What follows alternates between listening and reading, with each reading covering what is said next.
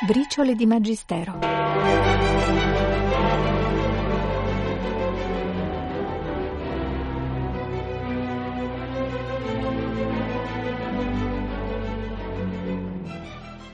Papa Pio XII parla velatamente di mafia. A metà degli anni 50 quasi si ha il timore di evocare una simile realtà.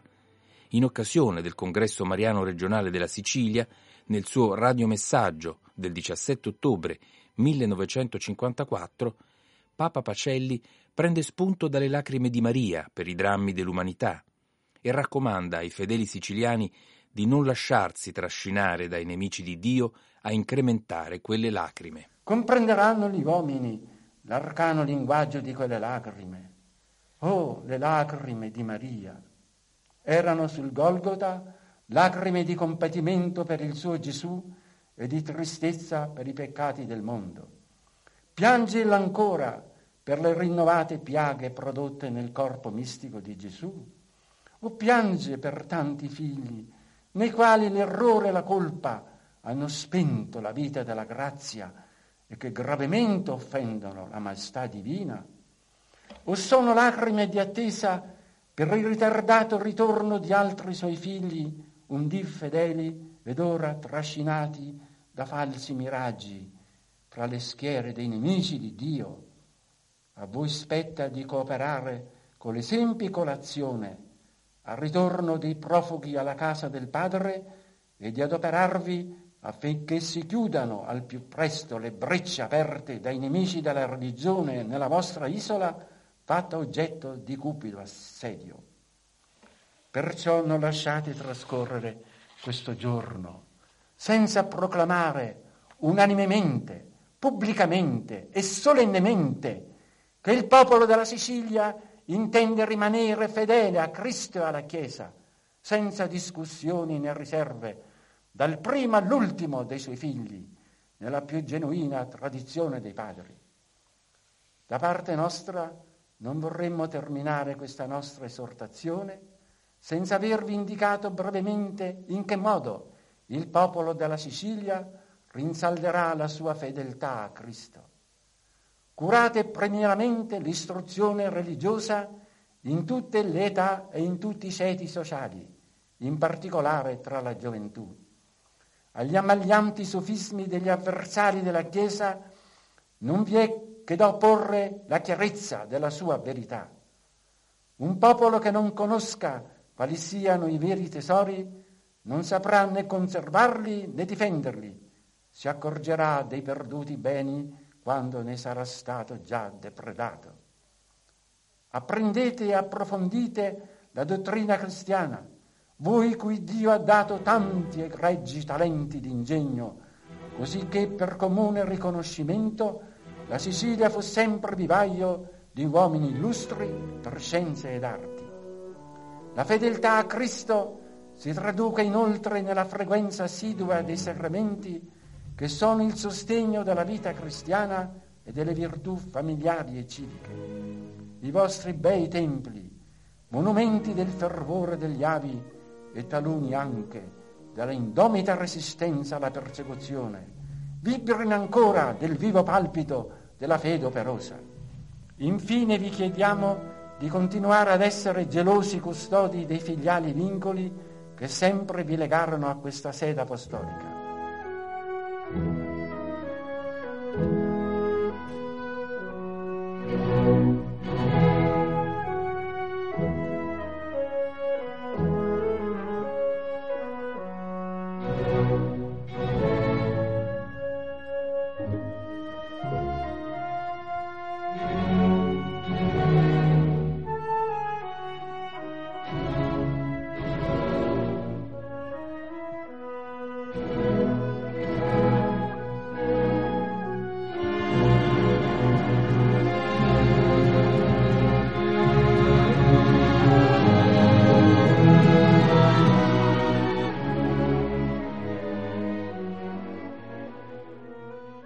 Tenero, tenerissimo Papa Giovanni Paolo I quando confida ai fedeli durante l'udienza generale del 27 settembre 1978, la sua ultima, la preghiera che gli insegnò sua mamma quando era bambino e che continua a recitare anche da Papa, spunto per dolci ricordi e anche per una robusta riflessione sul senso dell'amore di Dio. Mio Dio, amo con tutto il cuore voi, bene infinito e nostra eterna felicità. E, per amor vostro, amo il prossimo mio come me stesso e perdono le offese ricevute. Signore, fate che io vi ami sempre più. È una preghiera notissima, tutta intarsiata di testi biblici. Me l'ha insegnata la mamma quando ero piccolo.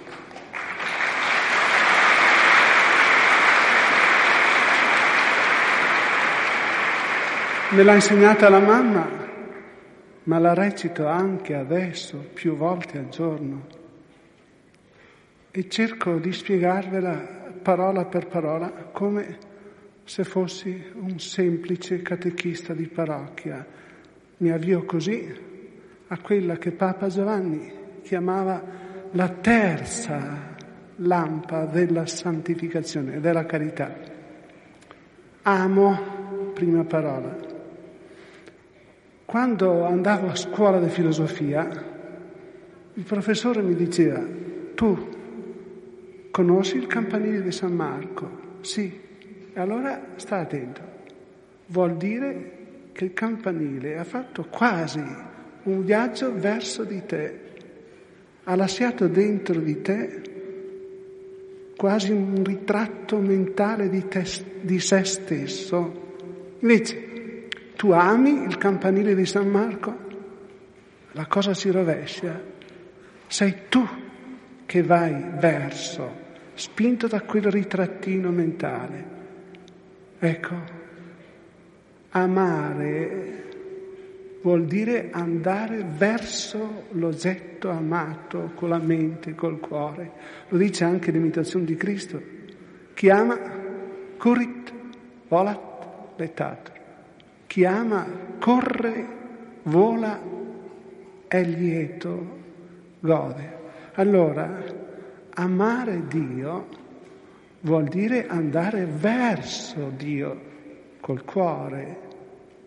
Viaggio bellissimo. Ragazzo, io mi estasiavo leggendo i viaggi descritti da Giulio Verna, 20.000 leghe sotto i mari, paese delle pellicce,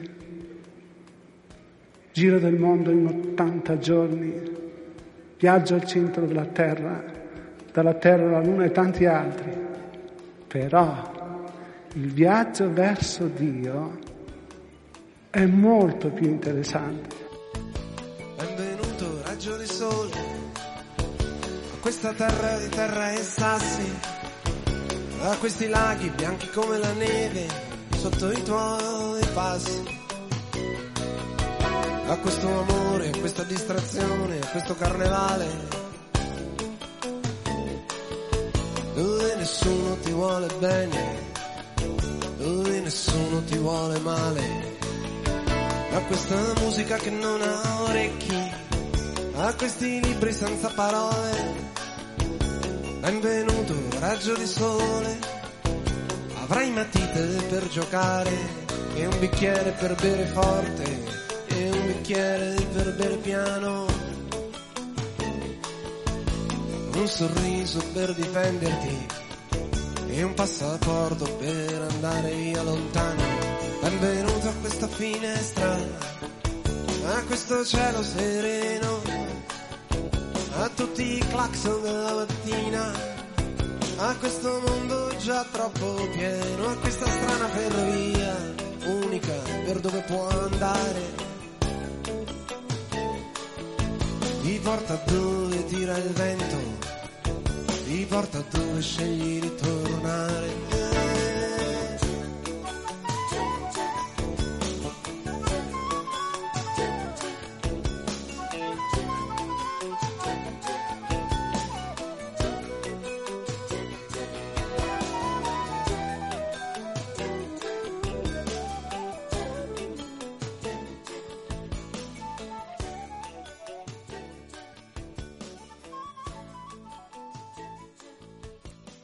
E ancora a proposito di preghiera.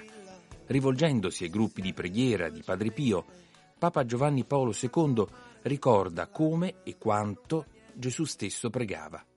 Sul suo esempio il cristiano non deve fare altro. 1 ottobre 1983. Il cristiano deve pregare sempre senza mai stancarsi, sull'esempio di Gesù,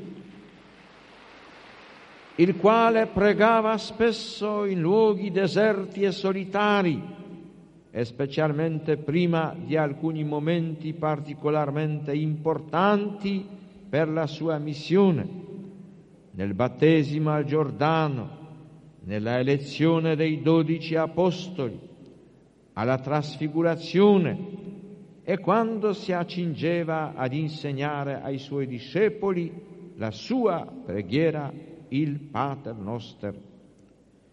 Ad imitazione della primitiva comunità cristiana di Gerusalemme, che in uno stesso cuore era assidua alla preghiera.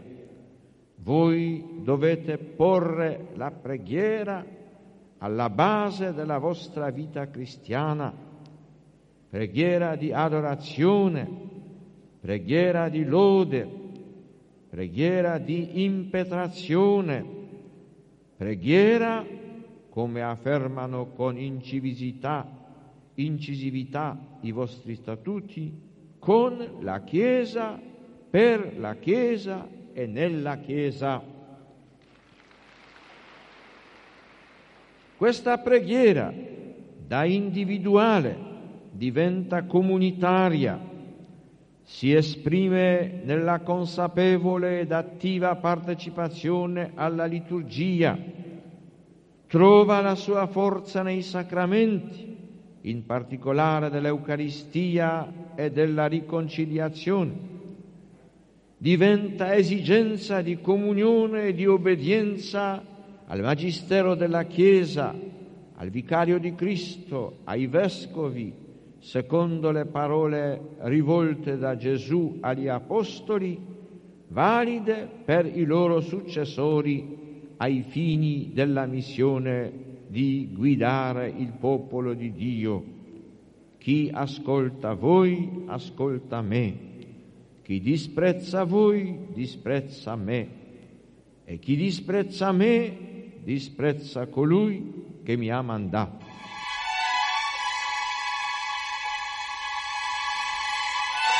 Briciole di Magistero.